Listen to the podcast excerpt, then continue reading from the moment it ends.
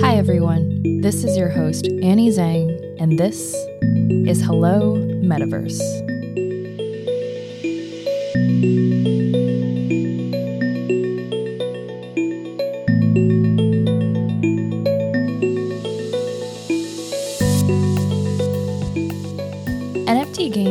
New topic that's been gaining major momentum in the metaverse slash Web3 conversation. While it could be easily dismissed as the latest fad, I strongly believe that this is going to be the next frontier for consumer adoption of blockchain products.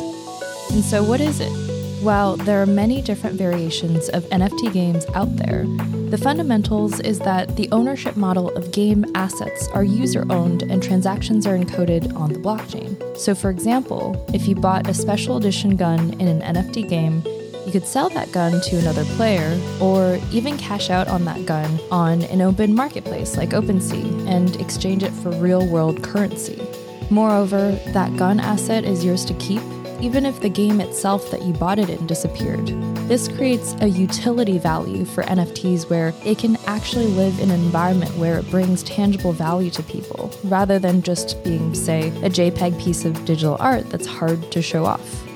The magic of NFT games shows through the economic opportunities that it creates for people. A simple example is Axie Infinity, which is the most popular NFT game right now. In the game, people can buy these Axies, which are these adorable pet creatures that you can train to get better and better at battles. As your Axie wins more battles, it appreciates in monetary value. So, based on the work you do training Axies, you can make money off of your hard earned work through the appreciation of that asset. In fact, a huge fraction of the population in the Philippines have started to rely on playing Axie Infinity as their main source of real income. While the Axie example is straightforward, as you can imagine for far more sophisticated games and experiences, the infrastructure to power these transactions gets more complex. And there is no better person to talk about the future of NFT games than John Linden, who is the CEO of Mythical, a next generation game technology studio creating universal economies driven by player ownership of NFTs with utility. John is a gaming industry pioneer, Prior to Mythical, he was the president of Seismic Games, which was acquired by Niantic Labs, and was the developer of Marvel Strike Force and Magic the Gathering Valor's Reach. Prior to Seismic Games, he was a studio head at Activision Blizzard on Call of Duty and Skylanders franchises. As a disclosure, all opinions and points of view in this podcast are my own. It does not represent the views of Roblox, my current employer, and is not affiliated with the company. I hope you enjoy my conversation with John Linden.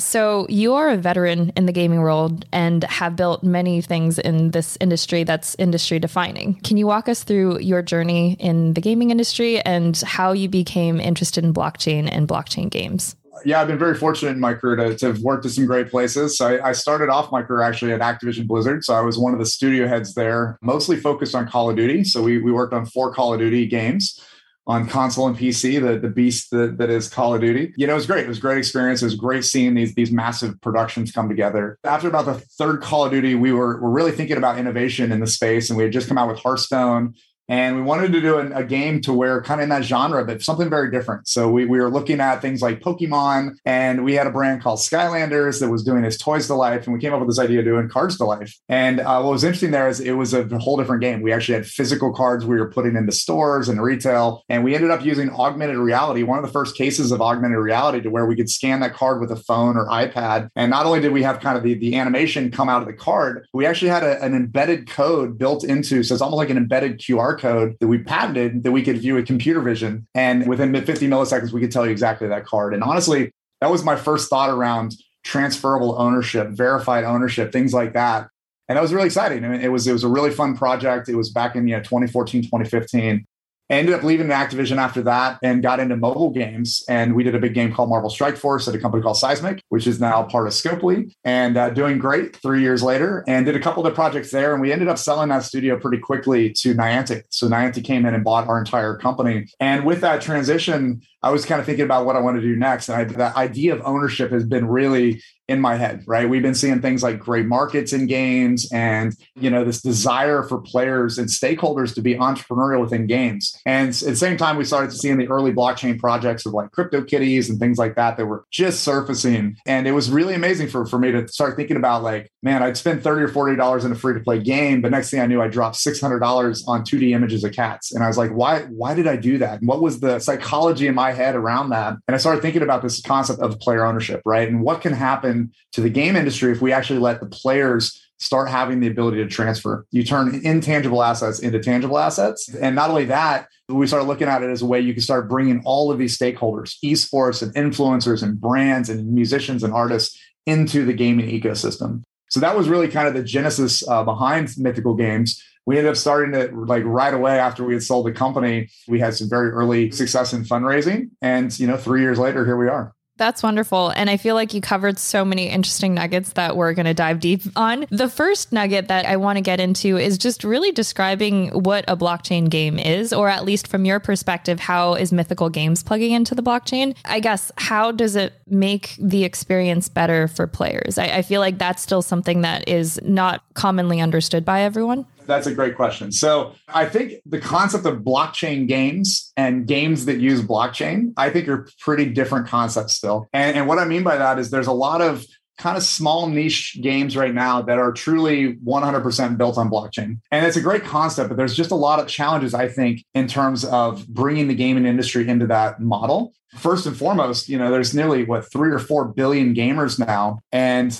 they still seem to magically lose their passwords twice a day. It mm-hmm. seems like this this rare skill set of gamers. And right now, though, if they lose that password and they go to customer service and get it shifted or get it changed, all their stuff's still there. And that's a fundamental challenge, I think, with, with a blockchain game, right? If everything is on the chain and you own those private keys, if you lose those private keys, you've lost everything you've worked on. So I think there's some fundamental things like that that are, are, very concerning, let alone the idea of having to go buy a different form of currency. Sending Ethereum from, from person to person is still something you kind of hold your breath and hope that it shows up right on the other end. You know, there's a lot of ways to kind of look at that. So what we looked at is really the opposite way, right? How do we start off with gaming and bring concepts that work in gaming to a new level and, and using blockchain technology to do that. So that's where we've really focused. And I think that's that's where we're spending most of our effort right now is not on a blockchain game, a game that's built 100% on the blockchain, but using blockchain as a distributed ledger technology to bring new functionality into mainstream video games. Yeah, and let's elaborate a little bit more. So, I think what you're talking about is basically the economic engine or having marketplaces be able to transact on the blockchain. What does that look like for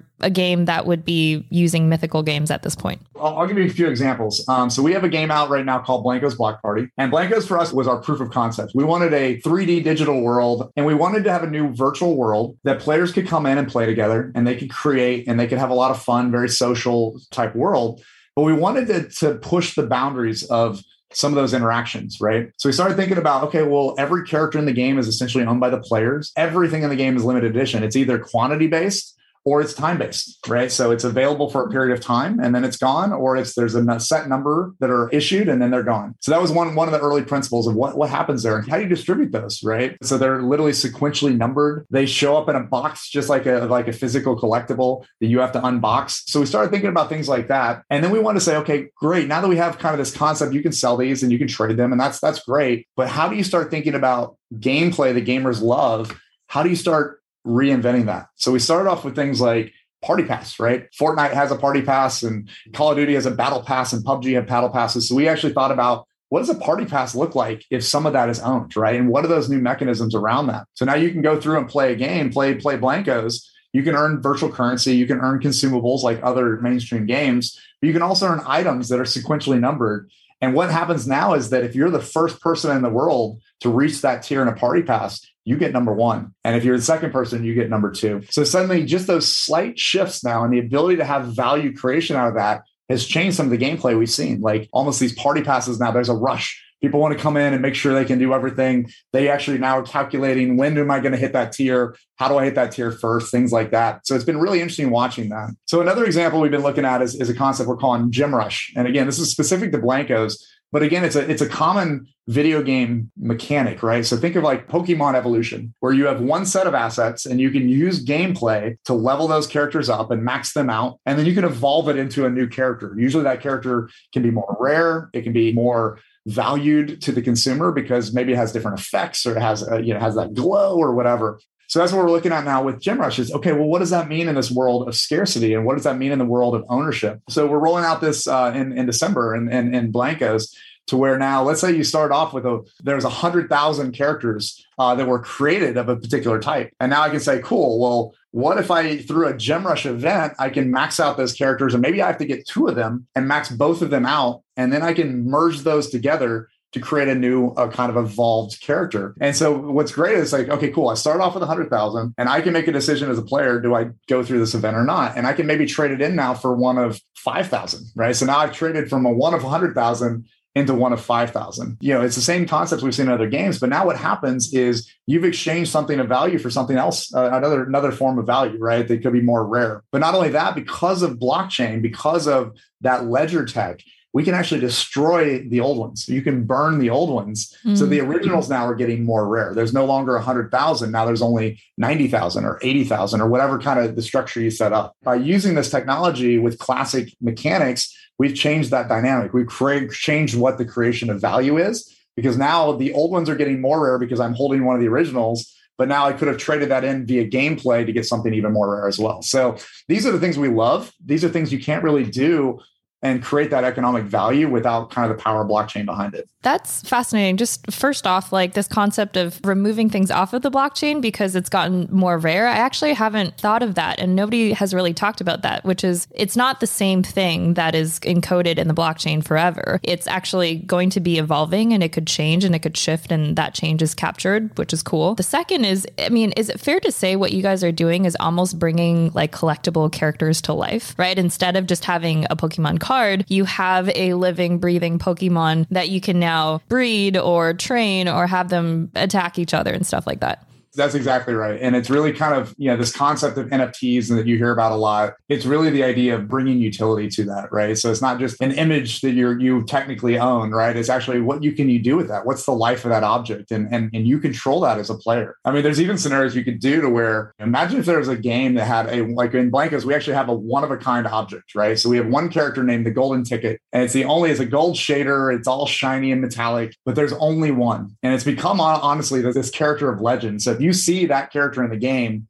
you know mm-hmm. there's only one in the world, and you kind of know who owns it because because they talk about it on like social media and stuff. What you could end up doing over time though is that that person that has a one of a kind character, they could technically destroy that character and now it's gone forever. Now you have permadeath and that character that you created will never exist again, right? And there's not really a lot of other other ways to do that and create that value back to the players. You're giving the control back to the players to make those decisions. And they could actually say, hey, I'm going to eliminate this character completely. No one will ever play with this character again because I have the only one and I'm going to destroy it. Right. So right. it just really takes it takes the psychology of how players interact with games and starts giving them more power, right? It gives them the ability to change that narrative, to change that economics themselves within a video game.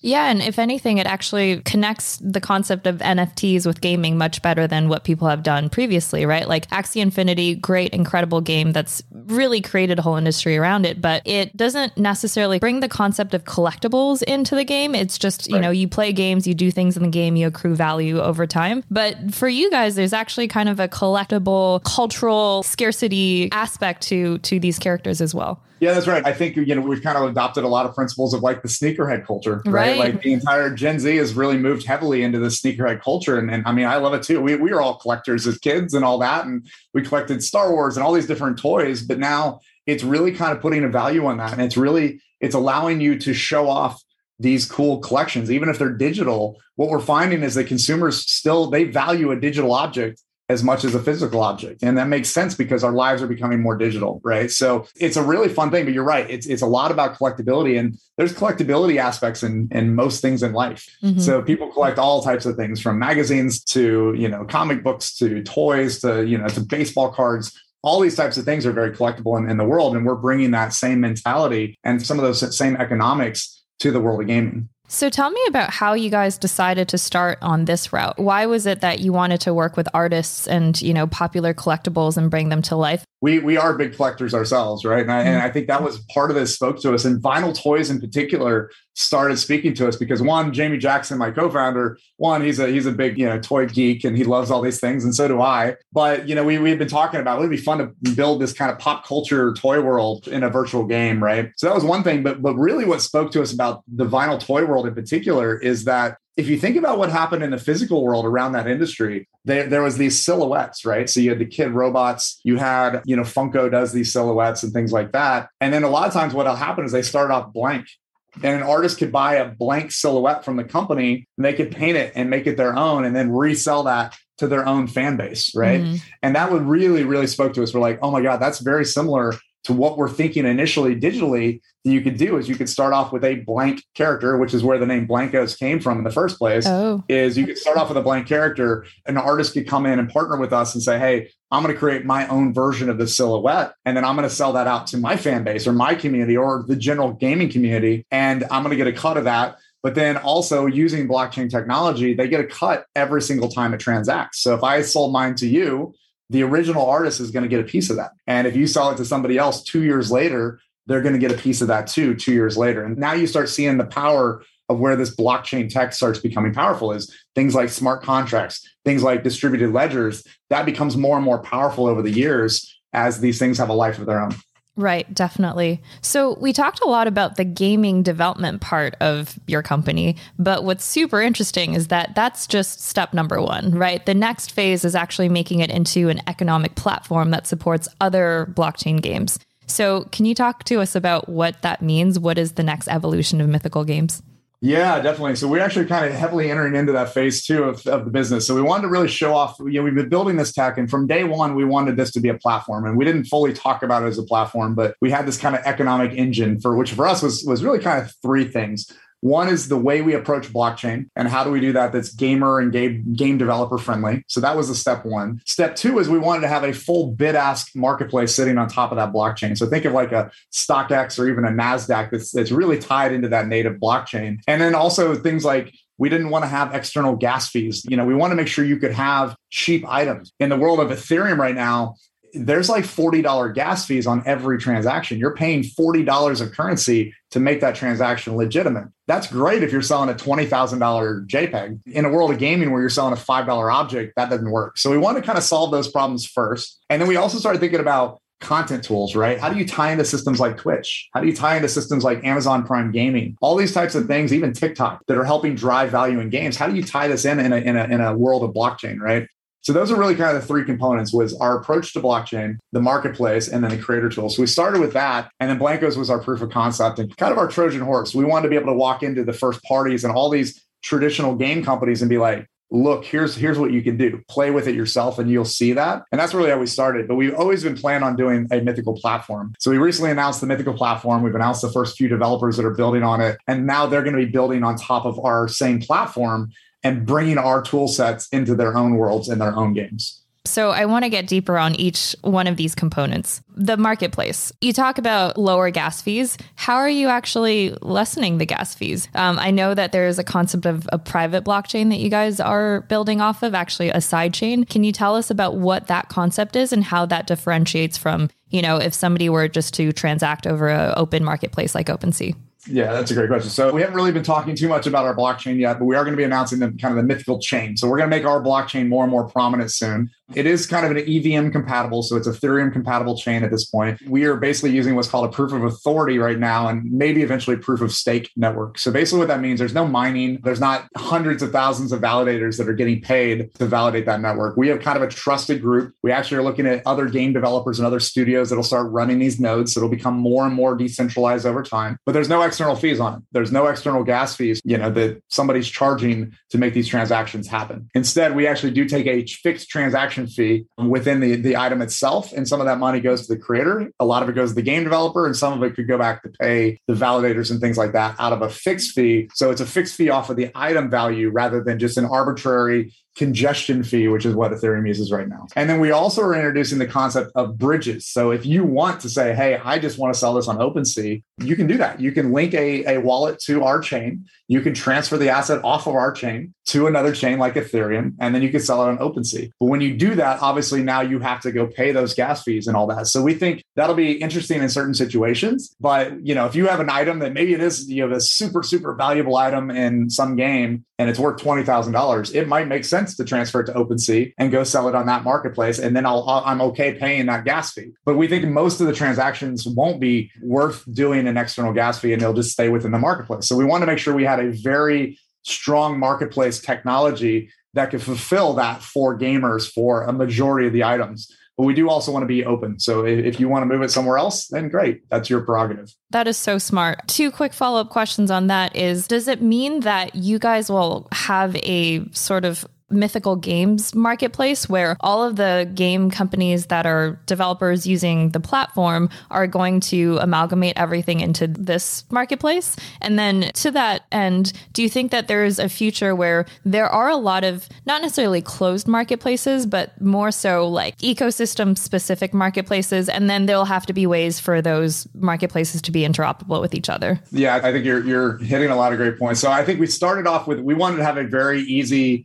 low friction marketplace first that, that gamers could use, right? And that's what we start off with. We introduced the Mythical Marketplace uh, last summer. Uh, right now, it's mostly Blankos, but we're adding a bunch of these new games into that marketplace. And to me, that our goal of that marketplace is, you know, have a transparent, healthy marketplace that you know thinks about things like market making for a game and really getting that economy stable so that's the first step that tech can then be used by any of our partners so they can actually have their own branded version if they want let's say a big studio I'll, I'll, use Roblox. If Roblox wanted to ever do their own marketplace, they could build their own marketplace on top of our marketplace, oh. um, as, as an example.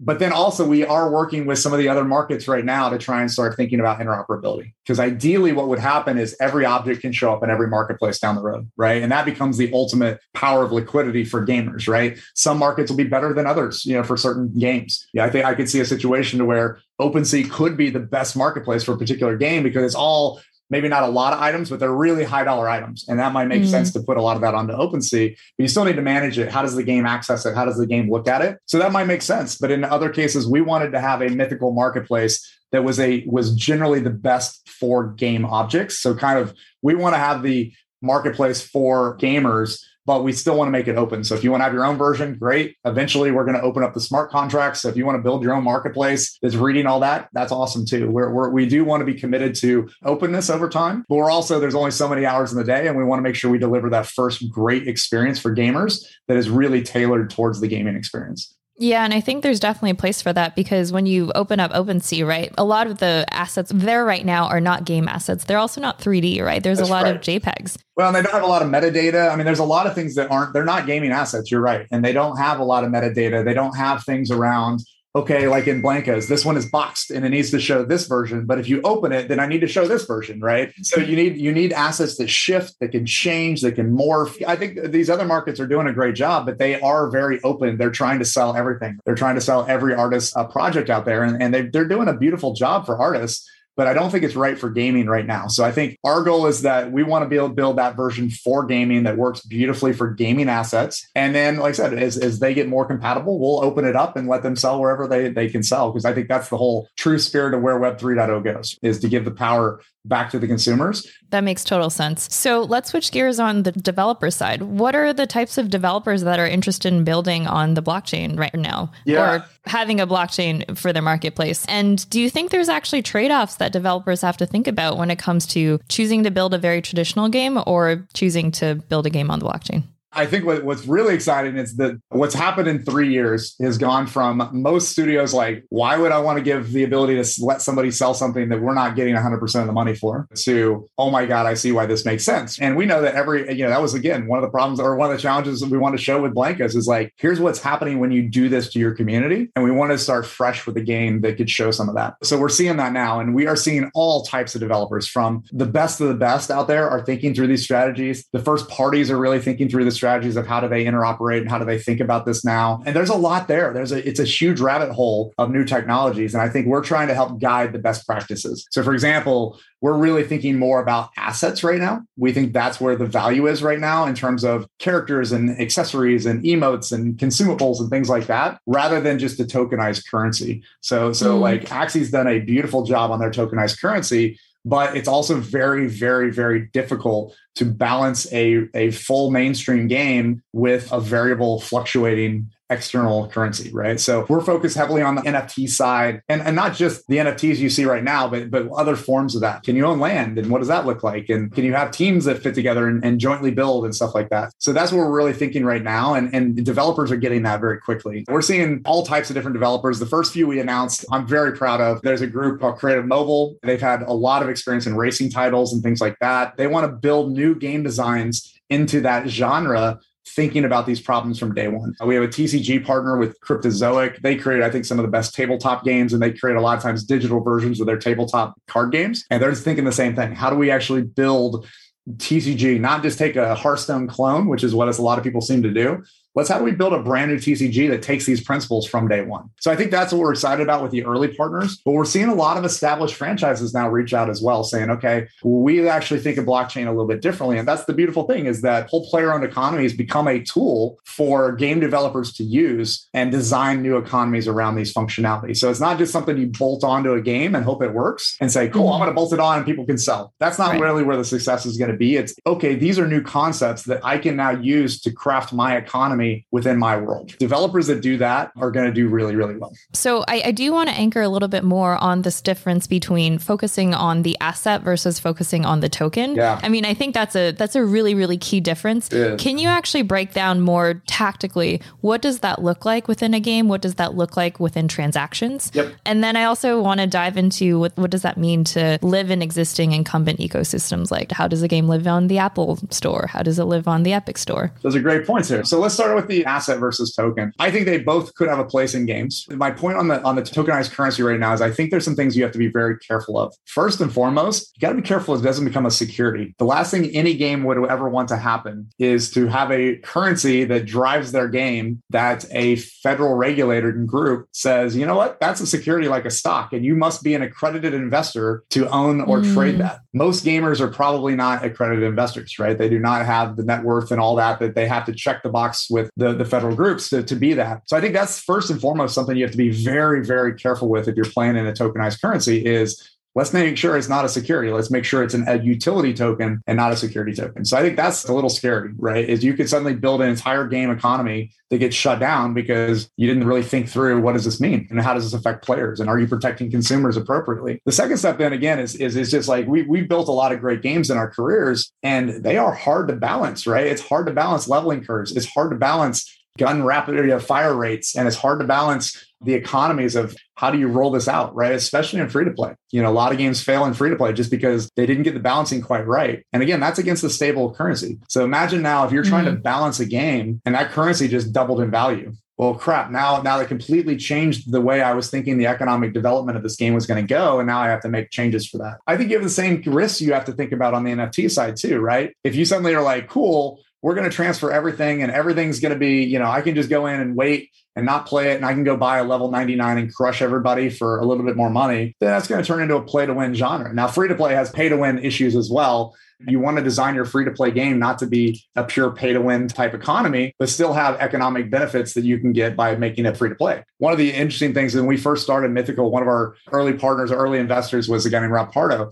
And Rob was uh, he was a chief creative officer at Blizzard, so he was involved kind of in that that real money auction house that Diablo had, which you know a lot of the industry views as this huge failure. If you point to like real secondary markets, are like, oh yeah, look at Diablo, it failed. Well, I mean, honestly, the really interesting thing about Diablo is it didn't fail financially. Financially, it was actually a hell of a success on the Real House auction or whatever they called it. Where it failed was, I'm going to oversimplify this, and uh, Rob, if you hear this, sorry if I oversimplify this, but really what happened is they had a, a very tight RPG game with Diablo, and they kind of strapped on an MMO secondary economy to that world, right? And and and that was frustrating players, and you could get assets you couldn't use, and you just ended up having a misalignment between how do you buy in secondary versus what does it mean in the game. That's really the part that kind of failed. It was just a misalignment. So it wasn't the the actual mechanics and the and the financials and all that. It was just new information, and they didn't quite design it right. So I think again, same thing as as we entered into free to play and all these different shifts that have happened in the industry. You have to design with it in mind. It's not just something you can bolt on and hope it works. That makes total sense. So let's talk about a world where there's going to be NFT games on mobile and that lives on the App Store, for example. So obviously, there's a lot of things happening between Epic, Apple, all of these walled gardens. What does it mean to transact and buy an NFT or trade an NFT if that game is on the Apple Store? Yep, that's a great question. What's interesting is with the, the first parties, and, and we saw this again with that Skylanders game I mentioned before we actually had things saying, okay, here's what we're going to do, Apple. We're going to sell physical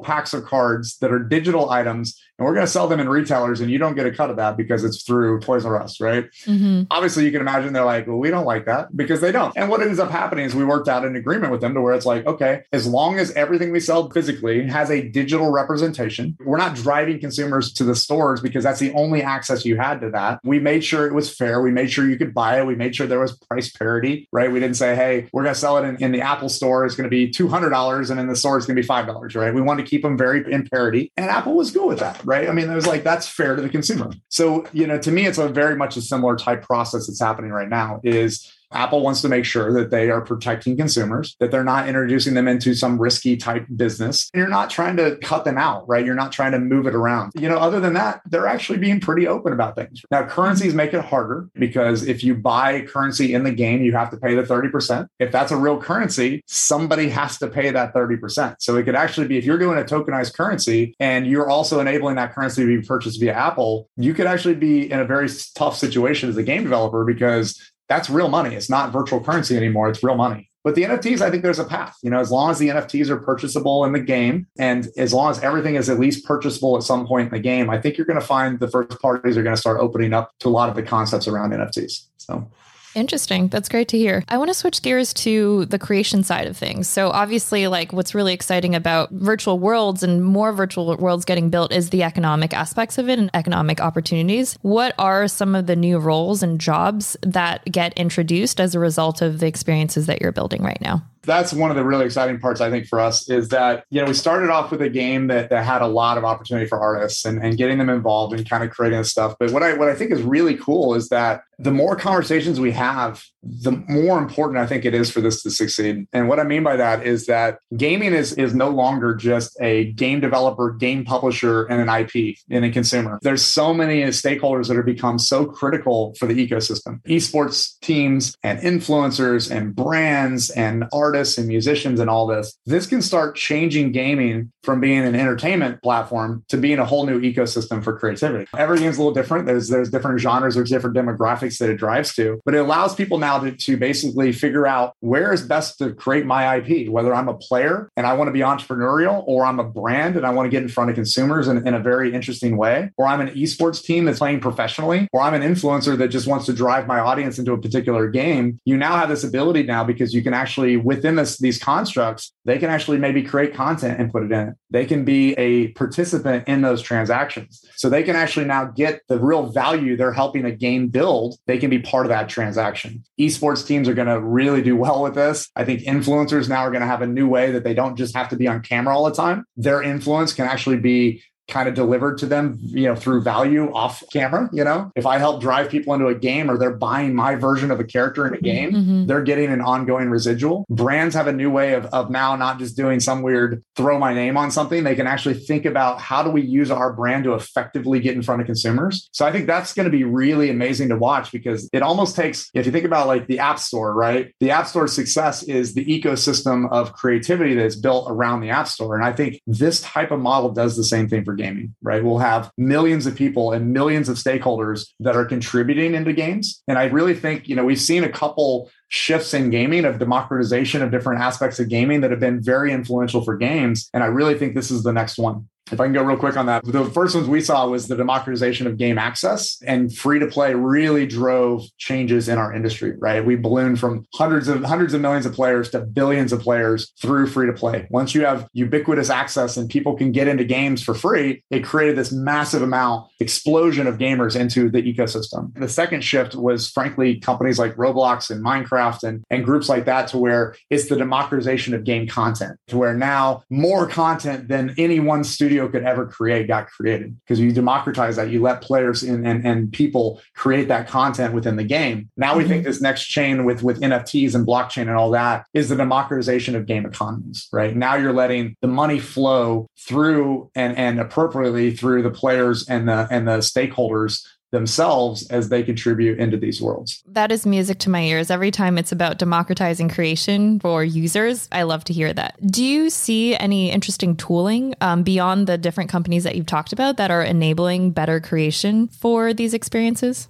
There's a, a, lot of that happening. It seems like all the time, just in general in gaming, that's starting to get cooler. You know, I mean, groups like Manticore and groups like, I mean, even Fortnite with their creator mode and things like that. Mm-hmm. Obviously, what Roblox and Minecraft and those type of groups do uh, are just amazing for content creation. And now you're seeing, like I said, you see it taught in schools, and you see it, you know, you see brands building their own worlds and all that. I think this is just the next version of that. Is they build that right now because they want to get their content in front of people. I think once you have the ability to not only get your content in front of people, but also a way to monetize that content, it completely shifts everything, right? And to me, this is the basis of what I consider like a metaverse ideology. So metaverse to me is not ready player one and everybody lives in one gigantic world together. It's really about building virtual worlds into an ecosystem that anybody can benefit from, right? To mm-hmm. me, that is the metaverse. That's the ability to say, okay, I am a consumer and I want to be an active producer of content as well as a consumer of content, right? Giving the freedom to people or brands or artists or musicians or whoever, giving them the power to do that, right? That's a step in the right direction to where, where we're letting the these people be part of this ecosystem. And honestly, I think just blockchain is a really cool tech to make that happen. I'm not a decentralization or die type person. I'm more of a, hey, this is a really amazing piece of technology that can enable these ecosystems to flourish and do it in a very way that protects consumers.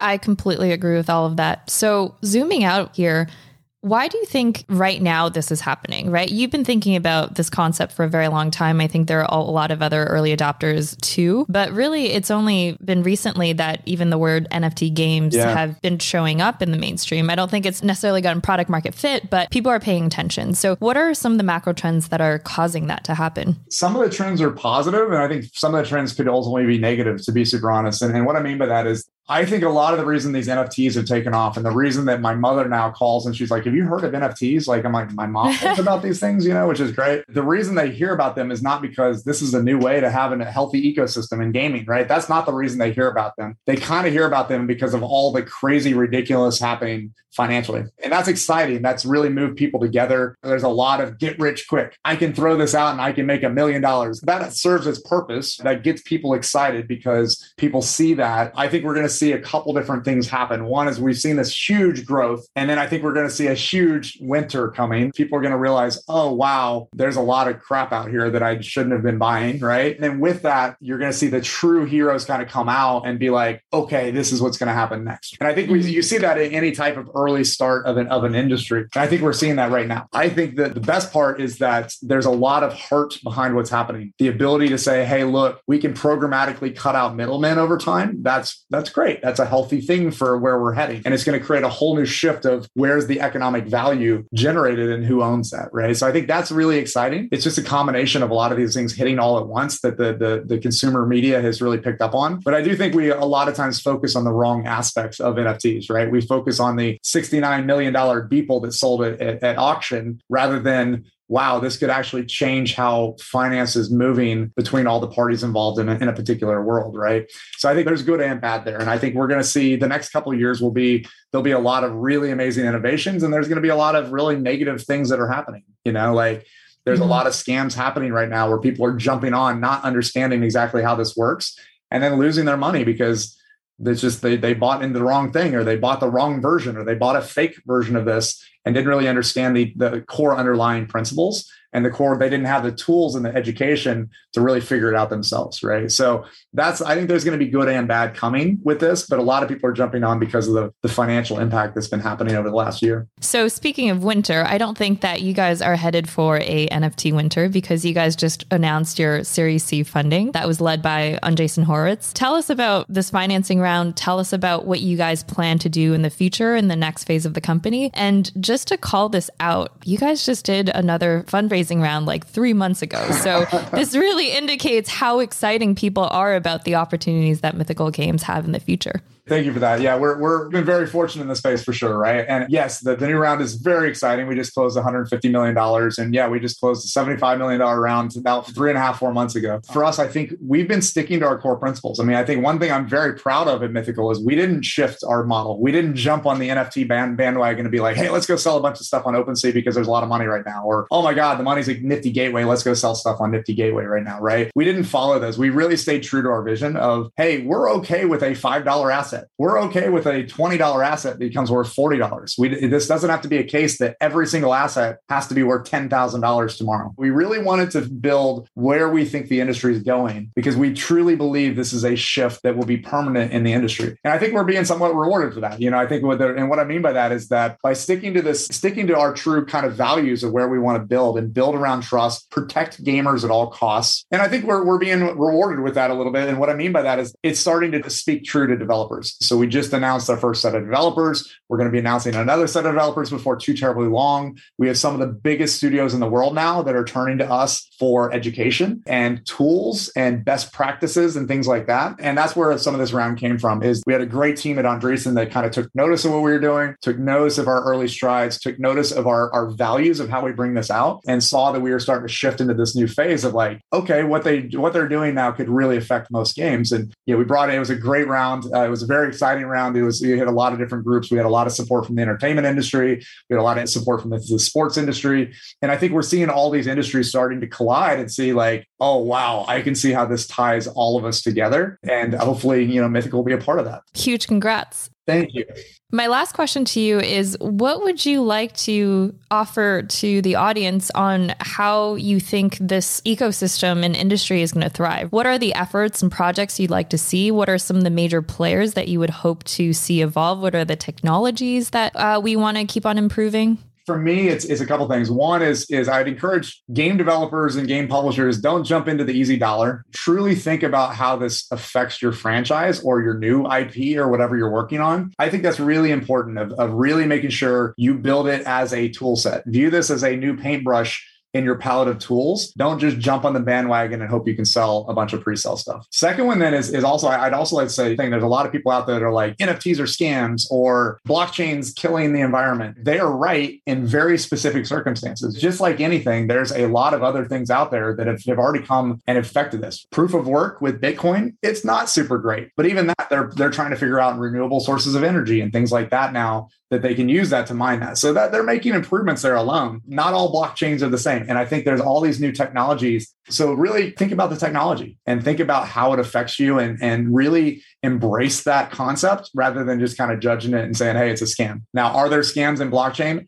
Absolutely. There's a lot of them. And you have to be very careful. And I think the last message I'd say is kind of related to that is make sure you get educated about the space before you jump into the space because there is a lot of stuff out there and there's a lot of things that could make sense there's a lot of things that won't make sense you've got to educate yourself if you're going to go deep into the space so. Right on. Well thank you so much john for your time. Huge congrats again for such an incredible round and i'm so excited to actually play some of these games and be a part of it and hopefully make some money. There you go. Thank you so much for the time annie i really appreciate the, the talk today.